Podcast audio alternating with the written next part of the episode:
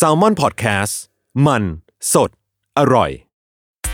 ใครว่าเรื่องธุรกิจการเงินการลงทุนเป็นเรื่องยาก เดี๋ยวนาคช่วยอธิบายให้เองออหือ ขอแนะนำตัว ฉันคือนาคธุรกิจ ตัวละครใหม่จากทีมขายหัวเราะ ที่จะมาเล่าเรื่องราวของธุรกิจ การเงิน การลงทุนในรูปแบบการ์ตูน เพื่อความสนุกและเข้าใจง่ายให้กับทุกคนนั่นเอง เอาเป็นว่าถ้าคุณสนใจในโลกของการเงิน หรือชอบฟังพวกเคสธุรกิจสนุกๆอยู่แล้ว เราขอชวนทุกคนมากดติดตามเราไปด้วยกัน ที่ช่องนาคธุรกิจนอหนู สระอากอไก่ นาคธุรกิจ ทุกช่องทางโซเชียลมีเดียได้เลย มาทำเรื่องยากๆ ให้กลายเป็นเรื่องนักๆไปด้วยกันนะบาย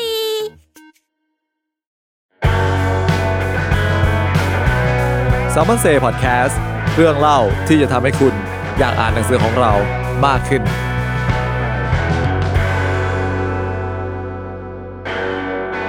สวัสดีครับ ก็ยินดีต้อนรับทุกคนเข้าสู่รายการ Salmon Say Podcast กันอีกครั้งหนึ่งนะครับผม ก็ครั้งนี้เราอยู่กันเป็น EP ที่เท่าไหร่ไม่รู้แล้วนะครับผมจำไม่ได้เยอะจังสารภาพตามตรง โอเค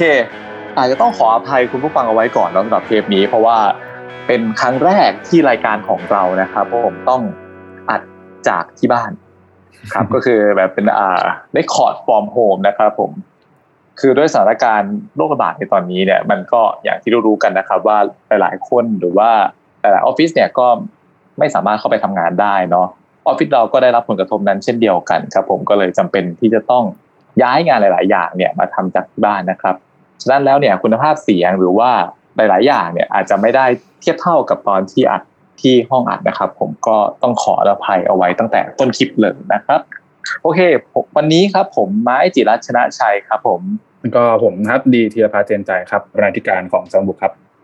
ครับผมก็จะมาพักคุณผู้ฟังนะครับ ผม ไปสัมผัสกับที่ของคนทำสารคดีในประเทศไทยนะครับอ่านี่เกรินเกรินเอาไว้แบบใหญ่ๆเอาไว้ก่อนเลย ยิ่งใหญ่เปิดตัวใหญ่จังคนยิ่งใหญ่เอาไว้ก่อนเลยครับ ก็พูดมาขนาดนี้แล้วนะครับ ผมเราก็คงจะมาคุยกับใครไม่ได้นะครับ นอกจากหนึ่งในนักเขียนที่อาจต้องเรียกได้ว่า ตอนนี้เนี่ย ผลงานของเธอเนี่ยค่อนข้างเป็นที่พูดถึงในโลกออนไลน์ พอสมควรเลยนะครับ ผมก็วันนี้เราอยู่กันกับพี่อีฟปานิชโพสีวังชัยครับพี่สวัสดีครับ สวัสดีค่ะครับสวัสดีครับ วันนี้ช่วงนี้ก็ work from home เหมือนกันหรือเปล่าครับพี่อีฟก็ work from home แต่ก็มีมีออกไปข้างนอกบ้างงานข่าวงานอะไรมันก็ออกไปเจอนิดนึง แต่ว่าโดยรวมก็ออฟฟิศก็คือ work from home ค่ะ ครับผมก็ค่อนข้างติดขัดมากกว่าช่วงเวลาที่แบบว่าทำงานเข้าออฟฟิศปกติไหมครับ ใช่ใช่ก็ติดขัดเงาเงาๆนิดนึงอยู่ห้องบางทีก็คนทำสารคดีปะมันต้องแบบออกพื้นที่บ่อยๆใช่ใช่ใช่ค่ะ ยังดีว่าครับเพิ่งไปมาก่อนที่จะระบาดก็เลยได้งานล่าสุดมาก่อนหน้านี้ ตอนนี้ก็ไม่ได้ออกไปไหนไกลเลยค่ะอืมครับผมก็แนะนำคุณผู้ฟังเพิ่มเติมสักนิดหนึ่งนะครับผมพี่อีฟปานิชโพสีวังชัยเนี่ยเพิ่งออกผลงานเล่มล่าสุด แล้วก็น่าจะเป็นหนังสือเล่มแรกหรือเปล่าครับพี่อีฟอ่าใช่ค่ะหนังสือเล่มแรกครับ กับสำนักพิมพ์เรานะครับ ที่ชื่อว่า ไม่มีใครเป็นเจ้าของความหวังแต่เพียงผู้เดียว เป็นงานรวมงานเขียนเชิงสารคดีเนาะที่รวบรวมมาจากเว็บไซต์ดีวันโอวันส่วนหนึ่ง แล้วก็มีเขียนขึ้นมาใหม่ด้วยส่วนหนึ่งนะครับผม ซึ่งหนังสือเล่มนี้เนี่ยก็เป็นที่พูดถึงอย่างที่ผมได้เมนชั่นไปก่อนหน้านี้เนาะว่า เป็นหนังสือที่ค่อนข้างจะเรียกได้ว่าทัชจิตใจของหลาย ๆ คนนะครับผมที่เห็นในอ่มุมแบบนี้เหมือนเหมือนกัน อยากให้พี่อีฟเล่าให้ฟังนิดนึงครับว่า ถ้าต้องอธิบายเกี่ยวกับตัวหนังสือเล่มนี้เนี่ย แบบคร่าวๆเนี่ยจะบอกว่ามันเป็นหนังสือเกี่ยวกับอะไรดีครับ ค่ะ ก็จริง ๆ ชื่อหนังสือมันก็บอกไว้แล้วเนาะจริง ๆ ก็ต้องให้เครดิตทางบกดีเนาะกับกับพี่กายนะคะที่ที่ตั้งชื่อได้ได้เฉียบคมมากเนาะก็คือไม่มีใครเป็นเจ้าของความหวังเพียงผู้เดียว คือมันมันก็พูดถึงเรื่องความหวังของคนแหละ คือคนแต่ละพื้นที่มันก็มีปัญหาแตกต่างกันมีวิถีชีวิตต่างกันอย่างนี้ใช่ไหมคะ แล้ว แต่ละคนมันก็มีความหวังความฝันแตกต่างกันอะไรเงี้ยหนังสือเล่มนี้ก็คือการหยิบเอาเสี้ยวของความหวังของผู้คนอะมาเล่า ผ่านประสบการณ์ชีวิตผ่านพื้นที่ผ่านเหตุการณ์ต่าง ๆ อะไรประมาณเนี้ยค่ะจริงถ้าเราเสริมก็คือตัวชื่อหนังสือเนี่ยจะจะบอกว่าเป็น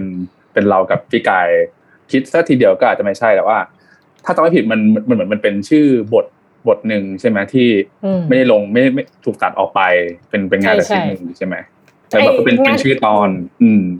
งานชิ้นนั้นคือไม่มีใครเป็นเจ้าของแม่น้ำโขงแต่เพียงผู้เออเดียว อันนั้นคือเราทำเรื่องเขื่อนเขื่อนจีน แต่ว่ามันเป็นงานเชิงแบบ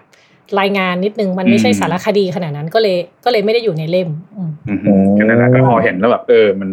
จริง ๆ มันมี keyword บางอย่างที่เออมันน่าสนใจนะก็เลยโอเค ลองปรับปรับครับพี่กายดูอะไรเงี้ยแล้วก็เสนอพี่อีฟก็โอเคดู ดูมันเรื่องว่าไงมันตอบ concept ของทุก ๆ เรื่องเนาะคือโอเค ทุก ๆ เรื่องมันเป็น สารคดีที่แบบเอ่อพูดถึงชีวิตคนแหละ แต่ว่าโดยรวมๆแล้วคือทุกคนอะแบบพยายาม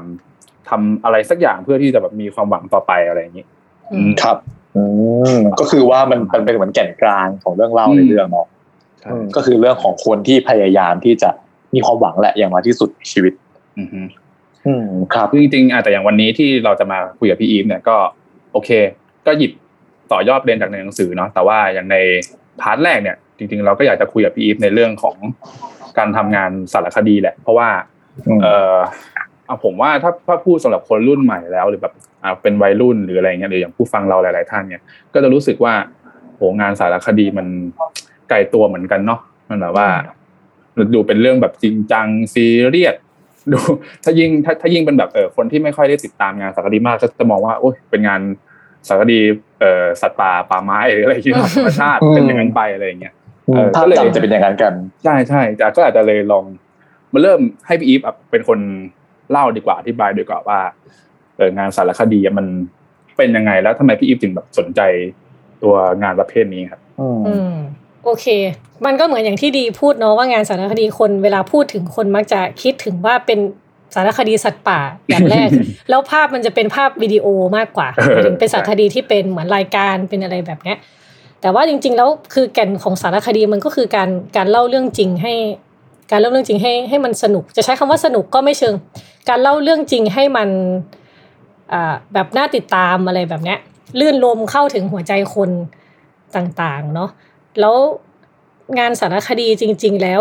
เรื่องจริงเนี่ยมันมีมันมีพลังของมันอยู่ เรื่องจริงมันเป็นเรื่องที่เกิดขึ้นโดยที่บางทีมันไม่มีใครจินตนาการได้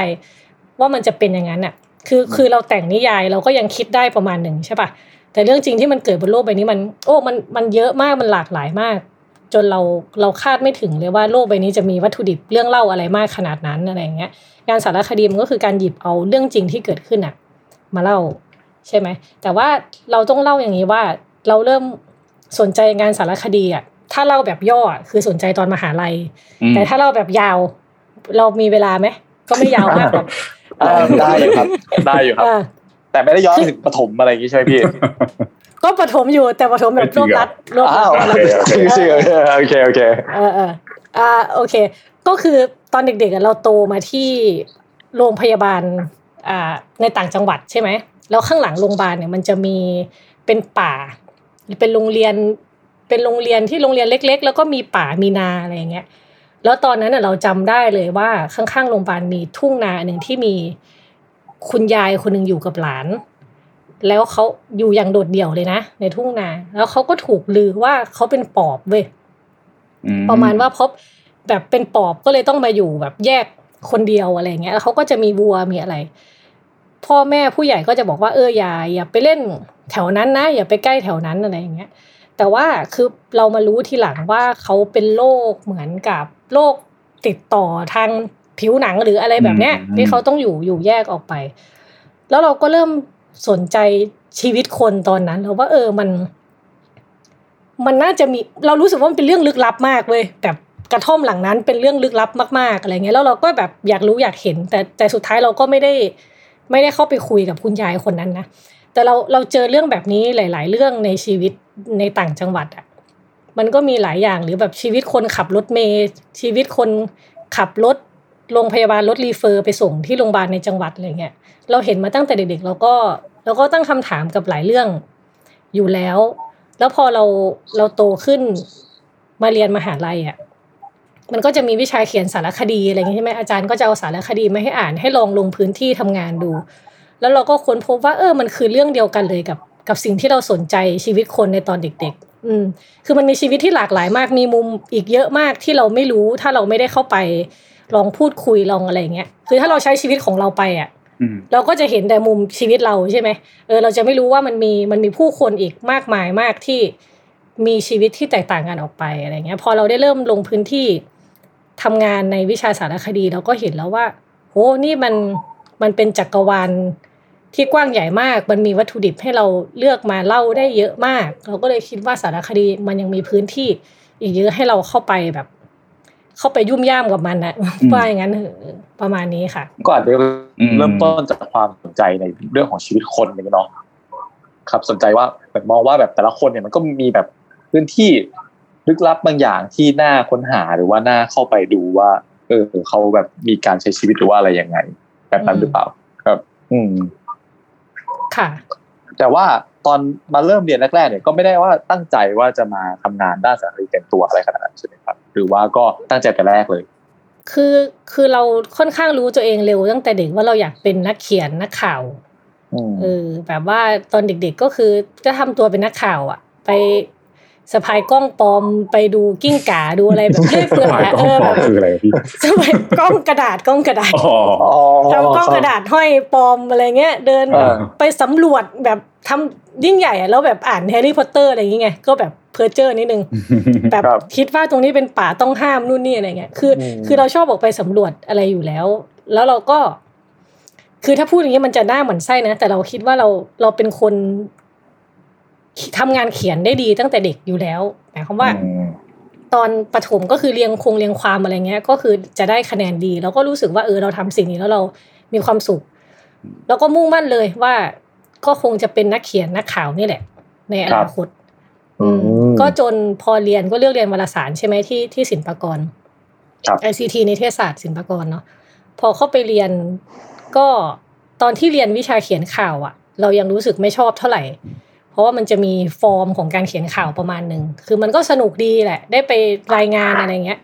แต่ว่าพอมาเจอวิชาเขียนสารคดีปุ๊บเราก็ค้นพบเหมือนแบบ เออ เหมือนเราเจอคนที่ใช่อะนึกออกไหมแบบว่าเวลาเรียนเลยแล้วก็ดูเออ เออ มันก็มีวิธีเล่าของมันเนาะมันมีวิธีเล่าอีกแบบหนึ่งเล่าได้ลึกขึ้น เล่าได้แบบอย่างถึงจิตถึงใจมากขึ้นอย่างเงี้ย แล้วก็มีประเด็นให้เลือกทำแบบหลากหลาย สนุกสนานดี เราก็เลยครับก็เลยโอเค ทางนี้แหละ น่าน่าน่าจะใช่แหละ อืมคือถ้าอธิบายให้คนฟังเข้าใจนิดนึงก็คือ คือถ้าเขียนข่าวเนี่ย มันก็จะต้องแบบว่ารายงานแบบบนข้อเท็จจริงเนาะอะไรเกิดขึ้น อะไรยังไงที่ไหนอืมเมื่อไหร่อะไรอย่างนี้ใช่ไหมครับ แต่ว่าสารคดีมันก็อืมน่าจะแบบมีเรียกว่าไงมันมันมันขึ้นอยู่กับตัวตัวคนจะทำเองด้วยหรือเปล่าพี่หมายถึงว่าในการใช่ตั้งประเด็นอะไรอย่างเงี้ย คือเราว่าสารคดีถ้าจะต่างจากข่าวอย่างหนึ่งก็คือมันอาจจะเล่าดีเทลได้ได้มากกว่า แล้วก็คือมันจะมีแฟกต์กับโอปิเนียนผสมกันอยู่ในในชิ้นงานใช่ไหมอืมคือสมมุติว่าข่าวเราอาจจะเล่าได้แค่แฟกต์อะไรเงี้ย แต่ว่าพอเป็นสารคดีเนี่ย เราอาจจะใส่ความคิดเห็นเราเข้าไปด้วยได้ แต่แต่ไม่ใช่ว่าใส่เยอะซะจนแบบโอ้นี่กูอ่านความคิดอย่างเดียวเลยเหรออะไรเงี้ยเออทำไมถึงไม่ได้มีเรื่องราว มันคือการสมดุลระหว่างแฟกต์กับโอปิเนียนอะสารคดีแล้วเราก็เลยคิดว่า อันเนี้ยมันมันตอบโจทย์ในการเล่าเรื่องที่เราอยากจะเล่าอืมครับ มันคล้ายความเรียงอะไรอย่างนี้ไหมครับ หรือว่าก็จะเป็นอีกประเภทหนึงอีก คือความเรียงมันก็บางทีมันก็ออกจากหัวเราเลยได้เนาะหมายความว่าเราก็เล่าสิ่งที่เราคิดอะไรเงี้ยไปได้เลยอืมแต่ว่าครับสารคดีมันมันจำเป็นที่ต้องมีเรื่องจริงอยู่ในนั้นอืมแล้วก็ภาพฉากเหตุการณ์ที่เราไปเจอ อยู่ในนั้นอะไรเงี้ยเราจะมาเล่าความคิดเราอย่างเดียวพ่นพ่นพ่นไปเรื่อยๆ มันก็มันก็จะไม่ใช่งานสารคดีแหละอืมครับผมอืมทีนี้อยากถามพี่อีฟเพิ่มเติมนิดนึงครับว่า คือจากที่ฟังหมายก็ค่อนข้างเห็นชัดแหละว่าพี่อีฟรู้สึกว่าตัวเองชอบแล้วก็ถนัดในงานเขียนมากกว่าการอ่าทำสื่อประเภทอื่นเนาะใช่ไหมครับ ก็เลยอาจเป็นเหตุผลหนึ่งหรือเปล่าที่เลือกถ่ายทอดเรื่องราวทางสารคดีเนี่ยในรูปแบบงานเขียนแทนที่จะเป็นพวกแบบเชิงวิดีโอหรือว่าอ่า เชิงภาพถ่ายเหมือนกับที่เราจะเห็นได้เป็นส่วนมากเนาะในในวงการสารคดีไทยใช่ไหมครับอืมอันนี้ก็ด้วยเหตุผลหนึ่งว่าเราก็รู้สึกว่าเราเขียนได้ดีกว่า แต่ก็ไม่ใช่เราปฏิเสธงานวิดีโอเลยนะครับแต่ด้วยที่เรา มันต้องไปฝึกเยอะ คือเราอะเคยตั้งคำถามตอนเข้าปีหนึ่งใหม่ๆที่เพื่อนทุกคนต้องซื้อเลนส์กล้องแบบดีอืมๆเพื่อถ่ายรูปสวยๆเว้ยแล้วเราก็แบบว่าเป็นพวกแบบอันเนี้ยเป็นพวกเด็กที่ชอบแบบว่า ถามคนนั้นคนนี้เยอะทำไมต้องซื้อกล้องแพงๆวะแค่แบบว่าอยากถ่ายรูปเอง แค่จะเก็บความทรงจำเอง เพื่อนก็ตอบมาหนึ่งคมมากบอกว่ามึงไม่อยากให้ความทรงจำมึงสวยเหรอนึกออกไหมเออไม่เอาความทรงจำมึงสวยอะเออโอเค อันนี้คือเราเข้าใจทุกอย่างมากเลย แล้วเราก็ค้นพบว่าไอการถ่ายสารคดีด้วยวิดีโออะมันต้องมีความเข้าใจเรื่องอุปกรณ์เรื่องอะไรเยอะ แล้วก็อีกอย่างหนึ่งที่เรา เราว่ามันยากกว่านะเราว่าถ่ายวิดีโอยากกว่าเขียนอีกก็คือ การที่เราเอากล้องไปไปจับความจริงตรงหน้าน่ะ มันยากที่ความที่ความจริงนั้นมันจะไม่เขินกล้องเราอะอืมครับ แต่สมมุติว่าสมมติว่างานเขียนเนี่ยเราเราเป็นตัวรับสัญญาณได้โดยที่คนไม่เห็นอุปกรณ์ของเราอือืมมนึกออกไหมอุปกรณ์เราคือตัวเราใช่ปะครับแล้วเราก็รับสัญญาณ เรามีเมมของเรา เรามีเลนส์กล้องที่ตาเรารับเองหมดเลยอืม แล้วไอ้ด้วยสิ่งเนี้ยที่เรารู้สึกว่ามันคล่องตัวกว่า แล้วเราก็ทำได้ดีกว่า อาจเป็นเพราะว่าเรายังไม่ได้ฝึกวิดีโอมากพอด้วยเนาะมันทำให้เวลาการเข้าไปคุยกับคน มันก็มันก็ง่ายกว่าด้วย แล้วเราก็เก็บภาพตรงหน้าได้เลยอะโดยที่ไม่ต้องยกกล้องขึ้นมานึกออกไหมครับเออ มันเก็บอืมภาพได้เลย แล้วก็เมม แล้วเราสามารถเอาเสียงนั้นนะมาเขียนได้ ครับอืมคือมันเป็นอืมวิธีการรับรับเรื่องเข้ามาในตัว แล้วถ่ายทอดออกไปอืม ด้วยคนละวิธีการอืมแล้วครับเราผมเราเออ แต่เราก็ชอบวิดีโอนะเราก็ทำอยู่ แต่จะต้องมีน้องที่เป็นช่างภาพไปด้วยกันอะไรอย่างเงี้ยอืมอือืมมอันเนี้ยจริงๆอะเป็นเรื่องหนึ่งที่ผมสงสัยด้วยแหละ ระหว่างที่อ่านต้นฉบับไปด้วยอะไรอย่างเลยก็จะพบว่าพี่อีฟจะมี เอ่อบทสนทนาหรือ d ด a l ล็อกบางอย่างที่ผมรู้สึกว่าพี่ไป ผมว่าพี่ไม่ได้แบบเปิดเครื่องแบบบันทึกเสียงอะอ่านึกออกไหมมันมันมันใช่พอเราอ่านปุ๊บเราจะเข้าใจว่า มันมันจะต่างจากบทสัมภาษณ์ที่เราอ่านแบบเปิดบทสัมภาษณ์หรือนักแสดงดาราอะไรเงี้ยคือเราเข้าใจว่าโอเคมันมีการอัดบันทึกคุยกันยาวๆเลยตั้งใจคุยเลยอะไรอย่างเงี้ยแต่กับบางเหตุการณ์หรือบางตัวละครในเรื่องเนี่ยผมรู้สึกว่า อันนี้แบบพี่จะไปตั้งใจอัดได้ยังไงนะหรืออะไรเออเออเออพี่เออพอจะเล่าสิ่งสิ่งนี้ได้ไหมว่าแบบ มันต้องเก็บอะไรเป็นมายังไง อันนี้คือแบบว่าตลกมากเวลาไปคุยกับใครเสร็จอะคุยคุยอยู่เนี่ยต้องตั้งใจฟังมากเลยนะแล้วเราก็เขาก็ปล่อยประโยคเด็ดออกมาใช่ป่ะอืม แล้วถ้าเรากลัวลืมอะ เราก็ต้องแอบเดินออกมาจดไว้แอบเดินเลยอะแอบเดินออกมาเช่นเอาพี่ยกตัวอย่าง เช่นตอนที่ไปสนามม้า นั่งคุยกับเซียนม้าเนี่ยนั่งอยู่ข้างกันอืมพี่ก็เป็นไม่ได้บอกว่าเรามาทำสารคดีอะไรก็มามานั่งบอกว่าเนี่ยจะเล่นม้าครั้งแรกนู่นนี่ให้เขาเล่ากติกาให้ฟังอืมพอเขาเล่าจบก็เลยอืมเดี๋ยวหนูไปซื้อตั๋วแป๊บพี่มันต้องซื้อตั๋วพนันอ่าอะอ่าอ่าอ่าไอตอนที่เดินไปซื้อตั๋วก็ไปจด ว่าเมื่อเมื่อกี้พูดอะไรกันบ้าง เพราะว่าคือจังจังหวะนั้นมันจะควักเครื่องอัดเสียงออกมามันก็ไม่ใช่แล้วแล้วมันแล้วจริง ๆ มันมันอาจจะไม่ค่อยถูกต้องเท่าไหร่ด้วยที่เราไปอัดเสียงกับคนที่เขาไม่รู้ว่าเรากำลังอัดอยู่อะไรอย่างเงี้ยอืมเออ เราก็เลยจะใช้วิธีแบบนั้นมากกว่า ก็คือรีบเดินออกมาจด อืมมอันนี้จดจดบนบนโพยม้าเลยหรือเปล่าครับพี่ ก็ได้ได้หมดบางทีก็จดบนมือก็มีจดบนโพยมาก็มี แต่เราก็จะมีครับสมุดสมุดเล่มเล็กอืมๆที่เราจะพกไปด้วยตลอดอะไรอย่างเงี้ยอืมอืมจริงๆก็แล้วอยากรู้เลยว่าไอ้ไอ้พวกเนี้ย skill ทักษะอย่างเงี้ยคือผมรู้สึกว่าบางอารวมถึงทั้งการเก็บข้อมูลด้วยรวมถึงแบบการเข้าไปคุยกับคนแปลกหน้าหรือแบบสุ่มๆหรืออะไรอย่างเงี้ยอืมมันพี่ไปเอาทักษะอะไรมาจากไหนหรือว่าแบบมันมีใครให้คำแนะนำสอนหรือไงไหมพี่ อืม ก็มันก็มีคือเราเป็นคนถ้าถ้าภาษาอีสานมันจะมีศัพท์คำว่าสัมมาแจ๊ะเว้ยสัมมาแจ๊ะเนี่ยมันจะคล้ายๆมันจะคล้ายๆจอแจ๊ะอ่าก็คือว่า เราจะคุยเรื่องที่ไม่จำเป็นน่ะกับอืมมันคือการฝึก small talk อะอ่ามันเจอเลยแปลว่า คุยเรื่องที่มันไม่จำเป็นน่ะเข้าใจคำว่าคุยเรื่องที่ไม่จำเป็นอืมเช่นคือถ้าภาษาคนรุ่นใหม่เราจะเรียกว่าชิดแชทก็คือชิดแชทไปก่อนชิดแชทอ่าชิดแชทไปก่อนแชทอะไรอย่างเงี้ยอ่าก็คือ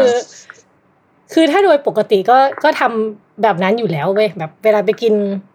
ร้านอาหารตามสั่งอะไรเงี้ย สมมุติวันนี้ว่ากับข้าวอร่อยมากหาเรื่องสังเกตได้เล็กน้อยโอ้วันนี้ข้าวนุ่มกว่าปกติเลยคุยอ่าสมมติคุยกับป้าเจ้าของร้านครับแล้วเดี๋ยวเขาก็จะเล่าอะไรสักอย่างให้เราฟังเองอะไรเงี้ยอืมอืมคือคือเราว่ามันคือสกิลพวกนี้มันมันเป็นเรื่องฝึกได้นะ แต่ว่ามันก็ต้องเป็นคนแบบกล้าคุยด้วยนิดนึง แต่ว่าเราอย่าไปมุ่งตรงอย่าแบบอย่าทำท่าตั้งใจมากเลยอืมอืมแบบตั้งใจเหมือนแบบกำลังจะสัมภาษณ์อะไรเงี้ยอ่าอ่าอ่าแล้วคนมันก็จะแบบถอยกรูดใช่ไหมมันก็ต้องคุยเหมือนเหมือนคุยกับป้ากับลุงทั่วไปนี่แหละอืมก็มันไม่ไม่งั้นมันก็จะไม่ต่างกับการที่เราเอากล้องไปตั้งไปจับเขาอะไรอย่างงี้ใช่ไหมใช่ใช่อืมอืมอืมอืมอืมอาจจะเรียกได้ว่าคีย์หนึ่งของการเป็นแบบนักสัมภาษณ์เนี่ยมันคือการคุยกับคนเป็นเนาะจะบอกว่าอย่างนั้นได้ไหมครับ ก็อาจจะใช่ค่ะ เออเรื่องคุยกับคนเป็นนี่ก็ก็มันมีประเด็นหนึ่งที่ที่เราคิดว่าน่าสนใจแล้วเราก็ค่อย ๆ เรียนรู้นะ จากการทำงาน คือเราก็ไม่ได้เป็นอืมเป็นผู้เชี่ยวชาญอะไรหรอก แต่ว่าเผื่อจะแลกเปลี่ยนได้ก็คือ คุยกับคนที่ไม่เหมือนกันก็มีวิธีคุยที่ต่างกัน อืมเนาะหมายความว่าคือเราเราไม่ได้หมายความว่าคนไม่เท่ากัน ไม่ได้หมายความว่า เราจะปฏิบัติตัวกับคนรวยหรือคนจนต่างกันเนาะแต่ว่ามันมี มันมีวิธีการสื่อสารที่เหมาะกับ แต่ละอาชีพวิธีการอืมสื่อสารที่เหมาะกับแต่ละคน แต่ละฐานะอยู่ เออ แต่ แต่ไม่ใช่ว่าเราคุยกับคนรวยดีแล้วคุยกับคนจนไม่ดีนะ อันนี้คนละเรื่องว่ามันจะมีมันจะมีวิธีสื่อสารวิธีพูดวิธีการใช้คำหรือบางคำถาม เราอาจจะถามคำถามยากๆนี้กับนักวิชาการได้ใช่ไหมครับแต่ถ้าเราคุยกับชาวบ้าน คนทั่วไปเนี่ยที่เขาอาจจะไม่ได้ไปศึกษาเรื่องอะไรอย่างจริงจังอะไรเงี้ยเราก็ต้องมีวิธีการถามที่รู้ว่าถามแบบไหนแล้วเขาจะเข้าใจเรา ว่าเราอยากได้อะไรอะไรแบบเนี้ยอืมอืมครับอืมอืมค่ะอันนี้ก็เลยอยากถามต่อว่า พี่ว่าความท้าทายในการทำงานสารคดีแล้วกัน ในเอาแบบส่วนตัวก่อนแล้วกันว่าแบบ อะไรมันเป็น เอ่ออุปสรรคหรือเป็นความยาก อืมมันก็ยากยากหมดยากหมดเลยอะ คือไองานสารคดีมันมันต้องลงลงแรงลงพื้นที่ใช่ไหม แล้วเราก็ต้องไปเจอกับสิ่งที่เราไม่รู้ว่าเราจะเจออะไรเลย คือมันเดาไม่ได้ว่าเราต้องเจออะไร อันนี้เราว่ามันก็ท้าทายอย่างหนึ่งครับท้าทายอย่างที่สองก็คือเราจะเล่าออกมายังไง ให้มันน่าติดตามอะอืมคือสมมุติว่าเราไปเจอเรื่องเรื่องหนึ่งอะ เราเจอหนึ่งถึงสิบเนี่ย บางทีเราอาจจะมาเล่าโดยเริ่มจากห้าก็ได้ แบบเอาฉาก ทำลายอย่างที่ห้าขึ้นมาก่อน แล้วเราก็ค่อยวกกลับไปอะไรเงี้ยไอการเล่าแบบเนี้ยมัน เราว่ามันยากอยู่ เราใช้เวลานานมากกับการคิดว่าจะเรียงเรื่องออกออกมายังไง แล้วก็ การผสมข้อมูลเข้าไป ให้มันโฟล์อะอ่านแล้วแบบอ่านแล้วมันเข้ากันอะไม่ใช่แบบว่าโอ้อันนี้เป็นก้อนข้อมูลปั้งแล้วอันนี้ก็เป็นก้อนแบบ บรรยายท้องฟ้าปั้งแล้วมันไม่เข้ากันอะไรเงี้ยอันอันอันนี้มันก็อืมมันก็ยากอยู่ ก็เป็นความท้าทาย แล้วก็อีกเรื่องหนึ่งที่เราคิดว่าสำคัญก็คือในไทยเนี่ย เราคิดว่างานสารคดี ไม่ใช่งานที่ popular ขนาดนั้น แล้วคนอืมจะนึกไม่ค่อยออกว่าตัวเองกำลังจะได้อ่านอะไรอืมอืมเออ แล้วก็คนก็นึกไม่ค่อยออกว่าเราจะมาอ่านเรื่องจริงเพื่ออะไรคือ ถ้าเรื่องจริงก็อ่านข่าวไปเลยสิอืม หรือถ้าคุณอยากจะรื่นรมย์คุณก็อ่านวรรณกรรมไปเลยสิอะไรเงี้ยคืองานสารคดีมันเป็นแบบลูกครึ่งระหว่าง ระหว่างงานวรรณกรรม งานเชิงวรรณกรรมกับงานข่าวใช่ไหมแล้วคนก็ เออคนไม่รู้ว่าเขาจะคาดหวังอะไรได้จากสิ่งนี้อย่างเงี้ย เราจะทำยังไงอะให้ให้ ให้สุดท้ายคนมาอ่านงานเราได้อืมอืม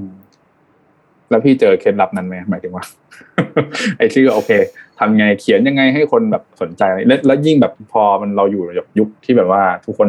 อ่านออนไลน์กันนะเนาะ ไม่ได้แบบว่าซื้อแมกกาซีนหรือ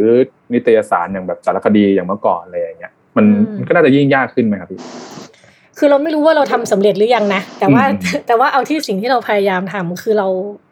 ก่อนหน้านี้เวลาเราอ่านงานออนไลน์อะ เราจะรู้สึกว่ามันมีเยอะประเด็นน่าสนใจเยอะมากเลย แต่ว่าหลายชิ้นมันก็บางเบาอืมหมายความว่าอ่านแล้วมันก็อุ้ยทำไมแค่นี้จบแล้วเหรอ เขียนแค่สีย่อหน้าเองหมดแล้วอะไรเงี้ยยังไม่ทันได้มีอะไรที่มันเข้มข้นเลย เราก็เลยคิดว่าแล้วเราอยากอ่านอะไร อืม ตัวเราเองอะอยากอยากอ่านอะไร เราก็เขียนในสิ่งที่เราอยากอ่านอะอืมอืเอมอซึ่งเราก็ไม่รู้ว่าคือมันอาจจะมีคนที่เหมือนเราประมาณนึงหรือมันก็มีคนที่อาจจะไม่ได้อยากอ่านอะไรยาวๆ ก็ก็ไม่เป็นไรแต่เราคิดว่ามันก็คงมีคนอยากอ่านงานประมาณนี้อยู่ที่มันก็ให้สนุกสนุกด้วย มีประเด็นอะไรน่าสนใจด้วย แล้วก็พาไปในพื้นที่ที่หลายคนอาจจะไม่เคยเห็นอะไรอย่างเงี้ย ครับอืมเราคิดว่าก็น่าจะอืมจะชวนให้คนมาอ่านได้อยู่นะ ครับ อืมอืมแล้วพี่คิดว่าถ้าถ้าเทียบกับทางกับเอ่อถ้าเทียบกับต่างประเทศแล้วนะครับ ผม งานสารคดีของไทยเนี่ย มันยังสามารถพัฒนาไปต่อ หรือว่ามีจุดไหนที่น่าจะเรียนรู้จากพวกเขาแล้วก็เอามาปรับได้คือเราจะเห็นได้ว่าในงานสารคดีของต่างประเทศเนี่ยมันมีหลาย ๆ อันมากเลยเนาะที่แบบว่าได้รับความสนใจรวมถึงแบบอ่าสร้างความเปลี่ยนแปลงให้กับสังคมได้อืม ครับของไทยเนี่ยพี่คิดว่ามันมีอะไรที่สามารถคอนติเนียต่อไปตรงนี้ได้ไหมอันนี้เราพูดรวมทั้งงานเขียนทั้งวิดีโอเลยใช่ไหมถ้าพูดครับถึงสารคดีได้อืมอืมคือคือเราว่ามันมีอยู่สองประเด็นเนาะคืองานสารคดีของต่างประเทศเนี่ยเขามีข้อได้เปรียบอย่างมากเลยคือในประเทศที่มันเจริญแล้วอะเขาจะมีการเก็บข้อมูลในหลาย ๆ เรื่องอย่างเป็นระบบมากอืมเออ คือเราสามารถหาอะไรค้นเอกสารหรือค้นอะไรเพื่อให้ได้ ได้มาซึ่งเรื่องจริงอะไรอย่างเงี้ยครับได้ดีมาก แต่ของไทยเนี่ย ระบบการจัดเก็บข้อมูลคือแบบ คือมันไม่เป็นระบบ แล้วบางอันที่อยากจะหาก็คือไม่มี หรือบางทีถ้าอยากจะได้เอกสารบางอย่างที่มันสำคัญก็คือ เป็นไฟล์ PDF ที่สแกนมาจากกระดาษ อีกทีหนึ่งเซิร์ชคำอะไรไม่ได้เลยอะไรเงี้ยคือระบบมันคแบรับบอันนี้มาก แล้วก็ เอออย่างที่สองก็คือเรื่องของภาษา คือต่างประเทศเนี่ย เขาผลิตงานชิ้นหนึ่งออกมา ภาษาอังกฤษมันสากลใช่ปะคือครับผลิตมาปุ๊บเนี่ย กลุ่มคนอ่านเขามันกลุ่มคนอ่านหรือคนดูเขามันทั่วโลกอยู่แล้วครับแต่ว่าพอเป็นงานไทยเนี่ย ภาษาใครประเทศไหนใช้ภาษาไทยบ้างวะคือนึกออกไหมคือคือเห็นก็อาจจะมีประเทศเราที่สามารถแบบอ่านของคเรารับได้หรืออะไรแบบเนี้ยอืมอันนี้เฉพาะงานเขียนเนาะซึ่งมันก็ต้องผ่านถ้าคุณอยากจะเวอร์ไวคุณก็ต้องให้คนแปลงานคุณ ซึ่งมันกระบวนการมันอีกแบบเยอะมาก หรือแต่ถ้าสารคดีที่เป็นวิดีโอก็อาจจะง่ายหน่อยคือแปลซับอะไรอย่างเงี้ย อืมอืมอืมแล้วเราก็อีกเรื่องหนึ่งก็คือเรารู้สึกว่าเรื่องเสรีภาพในการทำข่าวของประเทศไทยมันต่ำเตี้ยเลี่ยดินมากอืมเราเราจะเห็นว่าในต่างประเทศสารคดีที่เขาทำเนี่ยบางเรื่องมันเฉียบคม เพราะว่าเขามีเสรีภาพในการที่จะทำได้ใช่ไหมเออครับแต่ของเราแตะบางเรื่องก็คือไม่ได้แล้วอืมก็แต่บางเรื่องก็จบ อือืมมกลายเป็นว่า กลายเป็นว่าพอมันไม่มีเสรีภาพอะยิ่งการทำสารคดีก็ยิ่งต้องหดแคบลงในเรื่องที่เขาอนุญาตให้เราพูดเท่านั้นอะไรอย่างเงี้ยอืมอืมแต่ถ้าทำเรื่องที่เขาไม่อนุญาตให้เราพูด มันก็จะต้องยากลำบากไปอีกหลายขั้น หรือต้องพยายามอืมหาเส้นไต่เส้นอะไรไปต่างอืมๆคือไม่สามารถพูดอะไรตรง ๆ ได้อะไรอย่างเงี้ยอืมอืมอืมอืมแล้วพอมันเป็นแบบนี้เนาะทั้งเรื่องภาษาเรื่องเสรีภาพแล้วก็เรื่องข้อมูลน่ะ เราก็เลยคิดว่างานสารคดีในไทยมันเลย มันยังมีข้อจำกัดตรงนี้อยู่ทำให้คนทำงานอะทำงานยาก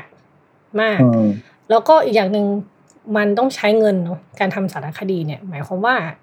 เราลงพื้นที่ไปที่ไหนเนี่ย เราไม่แน่ใจว่าจะมีสักกี่สำนักข่าว คือสมัยก่อนมันช่วงรุ่งเรืองของสำนักข่าวเนี่ยเขาให้เงินนักข่าวไปต่างประเทศไปอะไรอย่างงี้ใช่ไหมแต่อืมสมัยนี้เราไม่แน่ใจว่า เออมัน คือด้วยอาชีพนักข่าวในไทยเนี่ยมันก็ไม่ได้แบบเงินเดือนเยอะมากด้วย แล้วก็สำนักข่าวเองที่เกิดสำนักข่าวเล็กๆ ขึ้นมาเนี่ย ก็ต้องพยายามหาโมเดลธุรกิจของตัวเองเพื่อให้อยู่รอดได้ใช่ไหมเออยิ่งเป็นแบบนั้นเนี่ยยิ่งไม่รู้ว่าแต่ละที่แบบมีเงินให้นักข่าวออกไปทำงานมากแค่ไหนอะไรแบบนี้ด้วยอะเออคือ มันก็หลายเรื่องแล้วว่าข้อจำกัดมันเยอะอืมอืมซึ่งอีกเรื่องหนึ่งผมว่าเอ่อก็น่าจะเกี่ยวกับพี่อีฟด้วยก็คือ เพราะว่าพี่พี่อีฟเนี่ยน่าจะเป็นหนึ่งในหนึ่งคนเลยแหละที่แบบเป็นคนอายุราวๆนี้เป็นคนรุ่นใหม่ที่แบบมาเขียนสารคดีอะไรเงี้ยผมรู้สึกว่าอืมเออไม่ไม่ค่อยเจอเท่าไหร่หมายหมายถึงว่าในในโลกออนไลน์เราก็จะไม่ค่อยเห็นว่า มีงานสารคดีจากเอ่อคนรุ่นใหม่ หรือน้องๆหรืออะไรอย่างเงี้ยเท่าไหร่อะไรเลยตรงนี้ก็น่าจะมีผลด้วยพี่คือคือมันก็คงต่อยอดมาจากแบบว่าเขาไม่มีงบอะไรอย่างงี้ป่ะก็อาจจะใช่คือเราก็เห็นคน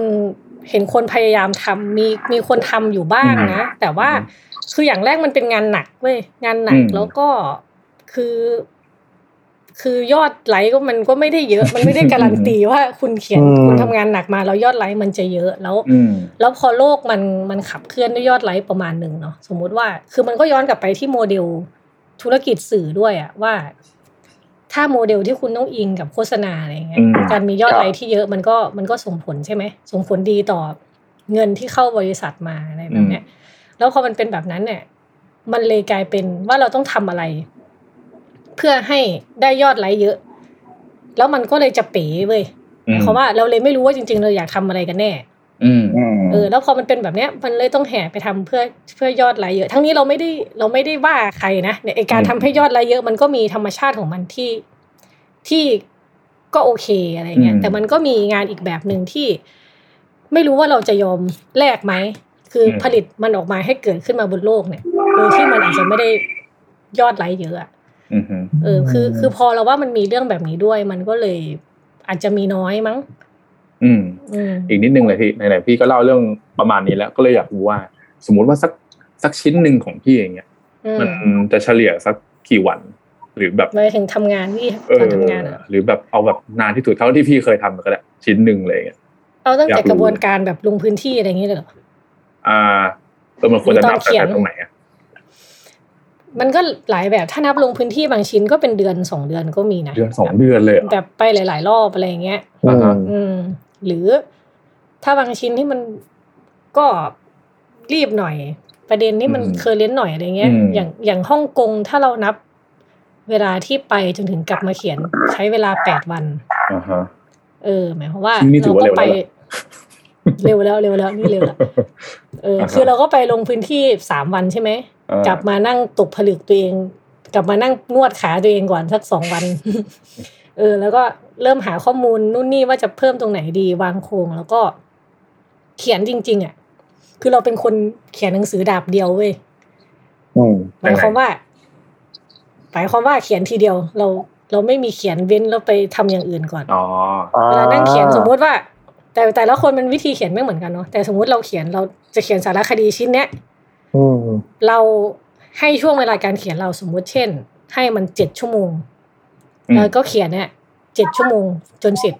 ต้นจนจบอือฮึโอ้อืมแบบแบบไม่ไปไหนเลยก็เข้าห้องน้ำอะไรนิดนึงอยู่ แต่ก็จะอยู่กับมันอย่างนั้นจนเสร็จ ดังนั้นเวลาพูดว่าระยะเวลาการเขียนนะมันจะเหมือนสั้นอืมแต่ว่าก่อนหน้านั้นอะ เราจะแบบเราจะนั่งคิด แบบว่าทำอะไรก็จะคิดถึงงานว่าจะแบบเขียนอะไรยังไงดีอะไรอย่างเงี้ยอืมอืมเออ แล้วก็หาข้อมูลบ้างระหว่างนั้นนู่นนี่อืมแต่ตอนนั่งเขียนจริง ๆ ก็ประมาณหกถึงเจ็ดชั่วโมงต่อชิ้นนะ อืมอืมอืมอืมอืมอืมครับก็ถือว่าเป็นงานก็ที่ดูเป็นเป็นเป็นงานอืมยากเหมือนกันนะหมายถึงว่าใช้ทั้งใช่เวลาแล้วก็ใช้ที่บอกว่า time มากลงลงพื้นที่เดือนสองเดือนอะเดือนอืมสองเดือนสักเจ็ดแปดครั้งก็แบบค่าใช้จ่ายมันอืมคงแบบเอาเรื่องอยู่เหมือนกันอืเนอะมแต่มันมันก็อาจจะไม่เดือนสองเดือนทุกทุกชิ้นหรอกเนาะอืมบางทีมันก็แบบประมาณหนึ่งแล้วเออแล้วเราจะพูดกว่าพูดต่อนิดนึงอืมเวลาทำสารคดีมันจะเหมือนเราทำกับข้าวเว้ยอืม แบบเราไปจ่ายตลาดมาใช่ไหมแบบไปลงพื้นที่ไปได้อะไรมา แล้วมันจะมีขั้นตอนที่เหนื่อยที่สุดคือตอนตอนเอาวัตถุดิบมาวาง ซึ่งก็คือการเช่นเวลาไปลงพื้นที่เราเราสัมภาษณ์มาหลายคนมาก รวมกับที่จดแยกใส่ตั๋วม้าแยกใส่มืออะไรบ้างก็ไม่รู้เออแบบอืมต้องต้องเอาไอ้ทั้งหมดเนี้ยมาวางรวมกันก่อนตรงหน้า แล้วก็ต้องเซิร์ชข้อมูลเพิ่มอีก ถ้าอันไหนต้องใช้ เอกสารอะไรก็ต้องเอามาเพิ่มอีกแล้วก็มาวางกอง แล้วก็นั่งมองมันว่าแบบเชื่อจะทำยังไงกับกับมันดีวะอืมอืมขั้นขั้นตอนนี้เราว่า ขั้นตอนนี้เราว่าเหนื่อยที่สุด แล้วก็ยากที่สุด เพราะว่าข้อมูลมันไม่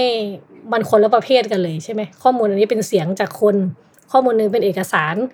อืมข้อมูลอันหนึงคือแบบ อะไรก็ไม่รู้แล้วบางที ถ้าเราอยากให้งานเรามันมีแบบ มีรสชาติมีเสน่ห์หน่อยเนี่ย เราต้องรู้จักชื่อต้นไม้ เราต้องรู้จักชื่อแม่น้ำเราต้องเข้าใจฤดูกาลเราต้องเข้าใจว่าเฟิร์นลามอสที่เราเห็นอยู่ตรงหน้าไม่คือพันธุ์อะไรวะอะไรแบบอืเนี้ยมอืมอืมเออคือคือมันจะมีเรื่องพวกนั้นด้วยอะไรแบบเนี้ย มันก็ต้องหาข้อมูลเยอะมาก ก็จน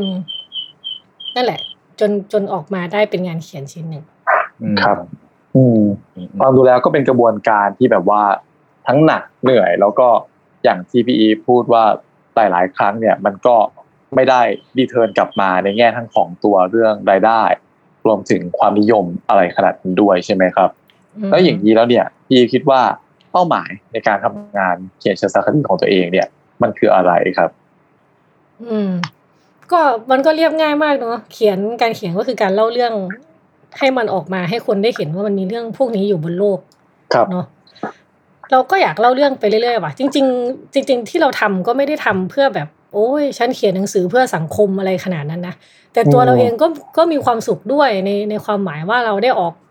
ไปเที่ยวอืมไปไปเจอผู้คน แล้วก็ตอนที่เขียนหนังสือมันก็เป็นช่วงเวลาที่ที่มีความสุขมากของเราเนาะครับเออคือเราคือเราคิดว่าเราสามารถสมดุลทั้งสองอย่างนี้ได้ ถ้าบอกว่าเป้าหมายของการเขียนสารคดีคืออะไร คือถ้าพูดในแง่เชิงปัจเจกของเราเองก็ มันก็เป็นงานที่มีความสุขอะครับ เออสำหรับเราอะแล้วเราก็อืมแบบ เออ มันได้ทำงานที่เรามีความสุขที่เราแบบโอ้คิด บางทีเราคิดประโยคนี้ออกนี่เรามีความสุขไปทั้งวันเลยนะแบบอืมบางประโยคที่มันหุยเฉียบจริง ๆ เลยว่ะยิบอะไรเงี้ยคุยคุยครักับบตัวเองเออือมอันนี้คือมีมีความสุขกับตัวเองเนาะครับ อย่างที่สองคือถ้าเราได้เล่าเรื่องอะไรออกมาให้ให้สังคมอะคือเราเรามีสิทธิ์ที่จะเขียนเล่าออกมา เราเป็นสื่อมวลชนเราเป็นนักเขียนน่ะมันมันจะมีสักกี่ อาชีพที่มันได้สามารถเล่าเรื่องของผู้คนออกมาให้คนอื่นได้ยินอะไรแบบเนี้ยเออเราคิดครับว่ามันก็คงจะมีประโยชน์อะไรกับสังคมไม่มากก็น้อยเนาะคือมันอืมอาจจะไม่ได้กระเทือนเรือนลั่นสั่นโครงสร้างสังคมได้ขนาดนั้น แต่ว่า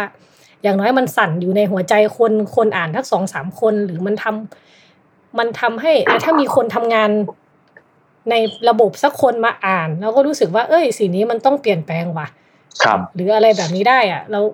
ก็คิดว่ามันก็เป็นเป้าหมายในงานเขียนเราแล้วนะอืมอืมครับ อย่างนี้พี่มีโปรเจกต์ในฝันบ้างไหมครับ ที่แบบว่าอยากทำมากๆ แต่ยังไม่มีโอกาสได้ทำอะไรอย่างเงี้ยคือเรามีหนังสือสารคดีเล่มหนึ่งที่เป็นหมุดหมายเลยนะ คือหนังสือเรื่องราชันผู้พัดแผ่นดินอาของสำนักพิมพ์มติชนเนาะคนเขียนคือคุณสุดาชา เขาตามชีวิตของกษัตริย์องค์สุดท้ายพม่าของพม่าคือพระเจ้าทีบอร์ครับ ใช้เวลาทำสารคดีเรื่องเนี้ยสิบสองปีโอ้โดยการเดินเอ่อโดยการเดินทางไปแบบอินเดียพม่าอะไรไปค้นเอกสารที่อังกฤษอะไรแบบเยอะมากเพื่อตามดูสืบสารแหลกว่า ตั้งแต่พระเจ้าทีบอร์โดน ล้มราชบัลลังก์โดนอังกฤษมายึดพม่าเนี่ย หลังจากนั้นเขามีลูก ใครบ้างเขาไปมีชีวิตอยู่ยังไงเขาแล้วลูกเขาอะ เติบโตไปยังไงแต่งงานกับใครมีลูกหลานยังไง มาจนถึงแบบปัจจุบันเนี่ยแล้วมันเป็นงานที่งดงามมากคือมันดีคือเรื่องของพระเจ้าทีบอนี่ก็แบบมันทรงพลังของมันอยู่แล้วเนาะแล้วก็วิธีการเล่าของเขาก็เล่าดีมาก แล้วเราก็เห็นว่าถ้าคนเราทำงานสิบสองปีอะเราได้งานชิ้นนี้ออกมา แล้วมันก็จะคงอยู่ตลอดไปเว้ยเราก็รู้สึกว่าผมมันมันยิ่งใหญ่มาก เราอ่านมันด้วยความแบบ แบบชื่นชมมากนะ ที่เขาเขียนอืมอะไรออกมาแบบนี้ได้เราก็คิดว่าเราก็อยากจะทำงานแบบที่ทุ่มอะไรกับสักอย่างเป็นเวลาสักแบบสิบปีอะไรแบบเนี้ย เพื่อให้ได้แบบงานชิ้นสุดยอดออกมา อันนี้คือมโปรเจกต์ในฝันเรานะ แต่ว่าก็ยังยังไม่รู้ว่าจะทำเรื่องอะไรตอนเนี้ย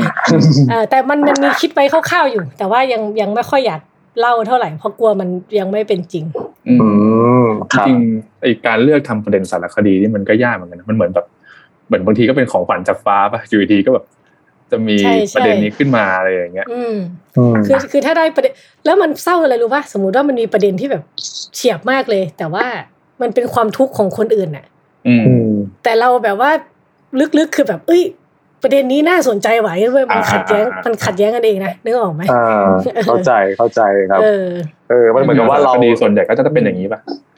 อืม แต่จริงชีวิตๆความเป็นอยู่ของคนใช่ใช่แต่เราอะแต่เราอะไม่อยากให้คนเข้าใจไปว่างานสารคดีคือการเล่าความทุกข์อย่างเดียวเนาะอืมสารคดีมันก็เล่าเล่าอย่างอื่นได้ใช่ไหมเหมือนที่ในเล่มเราก็มีพวกแบบสนามม้าสนามมวยอันนั้นมันก็ไม่ได้ทุกข์อะไรนะ มันก็เป็นเป็นวัฒนธรรมอืม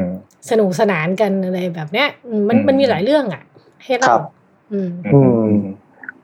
มันก็แบบเป็นการเหมือนกับทำลายภาพจำเนาะของคนเหมือนกันว่าอืมเออสารคดีเนี่ยมันต้องเป็นเรื่องร้ายแรง เรื่องแบบทุกข์ยากอะไรอย่างเงี้ยจริงๆแบบอืม culture วิถีชีวิตมันก็เป็นสารคดีแบบนึงได้เหมือนกัน ใช่ใช่ค่ะซึ่งถ้าคุณผู้ฟังที่ได้ฟังอยู่สนใจก็ต้องลองซื้อมาอ่านอ่าครับใช่ไหมครับใช่ณไม้ครับผม ใช่ครับผมตอนนี้ก็มีขายอยู่ตามร้านหนังสือทั่วไปด้วย แล้วก็อ่าแต่ว่าถ้าอยากจะได้ส่วนลดพิเศษเนี่ยก็แนะนำให้มาซื้อในเว็บไซต์ minimall.com นะครับผมอ่าอันนี้ก็สั่งซื้อออนไลน์จะได้ลด 10%จากราคาปกครับอืมอืม ซึ่งจริงๆยังมีอีกหลายเรื่องเลยที่เรายังไม่ได้พูดถึงกันหมายถึงโดนในหนังสือเนาะซึ่งก็ครับเดี๋ยวพี่อีฟก็จะอยู่กับเราอีกหนึ่งตอน ใช่ ก็คือว่า เท่าที่ฟังวันนี้เนี่ยชีวิตของการเป็นนักเขียนสารคดีอะมันน่าสนใจมากมันมีเรื่องมันๆที่น่าที่จะแบบอ่า dig deep เข้าไปต่ออีกมากมายนะครับผมเราอยากรู้ว่าแบบเวลาไปลงพื้นที่เนี่ยมันได้เจออะไรบรรยากาศเป็นอย่างไรอืมการไปเลือกเอ่อกลุ่มตัวอย่างหรือว่าคนที่แบบเป็นเขาเรียกว่าอะไรนะ actor หลักเนาะในในอืมในตัวเรื่องเนี้ยเลือกอย่างไร ซึ่งอันเนี้ยเดี๋ยวตอนหน้าเราจะมาพูดคุยกับพี่อีฟเรื่องนี้กันครับ แบบเจาะลึกเลยครับครับผมค่ะสำหรับตอนสำหรับวันนี้เนี่ยก็คงจะประมาณนี้ก่อนนะครับผมก็ถ้าใครเนี่ยยังชอบหรือว่ายังสนใจเรื่องนี้นะครับ ผมก็เดี๋ยวไปตามเจอเราในตอนหน้านะครับ วันอังคารถัดๆไปสำหรับวันนี้ก็ประมาณนี้ครับทุกคน สวัสดีครับ สวัสดีครับ สวัสดีค่ะ